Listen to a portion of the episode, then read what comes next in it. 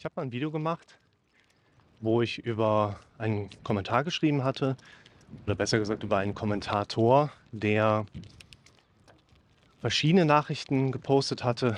Und das waren, der hat quasi so in drei Kommentaren ein bisschen hilflos über die ausbleibende Hilfe aufgeregt.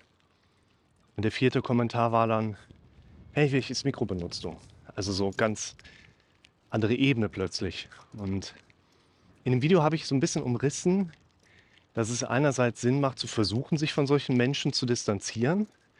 Letztlich ist das ja die Aufforderung nach Hilfe, wenn die Leute sowas schreiben. Es ist aber aus meiner Sicht in meinem täglichen Vorankommen sehr viel einfacher, den Menschen zu helfen, die um Hilfe offen, klartextorientiert fragen und das nicht durch die Blume in irgendwelchen Anschuldigungen so, ne, weißt was ich meine.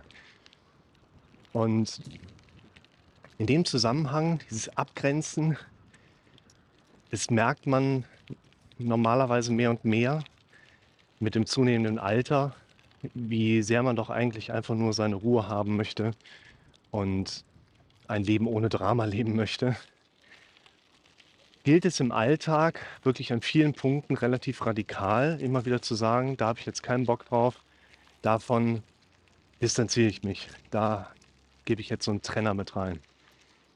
Die Kernaussage dieses einen Videos geht ja nicht nur in die Richtung, ja, wir sollten konsequent sein, zu versuchen, von einigen Menschen eine große Distanz zu haben. Ihr dürft lernen, mit Menschen umzugehen. Und ihr dürft lernen, mit Menschen zu umgehen. So könnte man es sagen. So geht es auch darum, dass eine Abgrenzung von Menschen häufig dann relativ schnell kommt, innerlich. Eine innere Distanz baut sich plötzlich auf, weil ich mich ein Stück weit mit diesem Menschen beschäftige.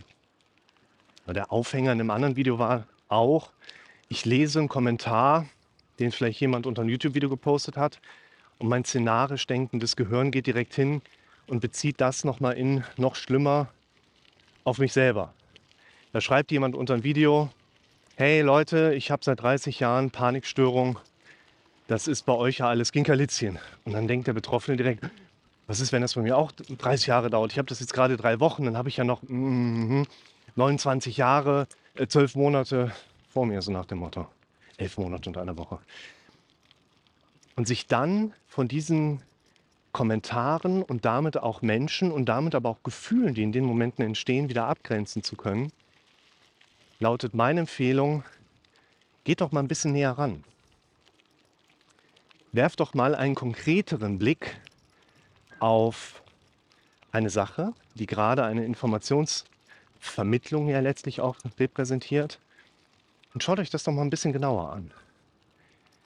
Weil ganz häufig relativ schnell klar wird, Moment, ich bin nicht in seiner Situation. Ich bin nicht er, ich habe nicht das gleiche Leben vorher gehabt. Ich merke meistens ganz schnell, ich müsste mich sogar anstrengen, damit mir das gleiche passiert, wie ihm passiert. Und da ging mir in den Sitzungen, wo ich dieses Beispiel gelegentlich dann auch mal so eingebracht habe, meine Metapher durch den Kopf, die ich mit euch teilen wollte.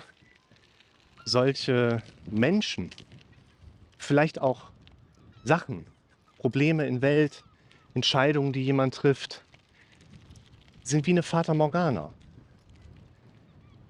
Wenn du dich ihnen näherst, findest du plötzlich heraus, wie weit weg sie eigentlich sind. Und das finde ich eine gute Unterstreichung nochmal dieser Thematik, dieses Werkzeuges. Wenn ihr da irgendeinen Punkt habt, jemand sagt was, jemand schmeißt was in den Raum, jemand teilt mit euch ein Schicksal, welches ihr gar nicht geteilt haben wollt, dann tretet doch mal bewusst ein paar Schritte an diese Sache, an diesen Menschen, metaphysisch, aber vielleicht auch konkret, heran und ihr werdet wahrscheinlich plötzlich merken, wie weit weg das Ganze ist.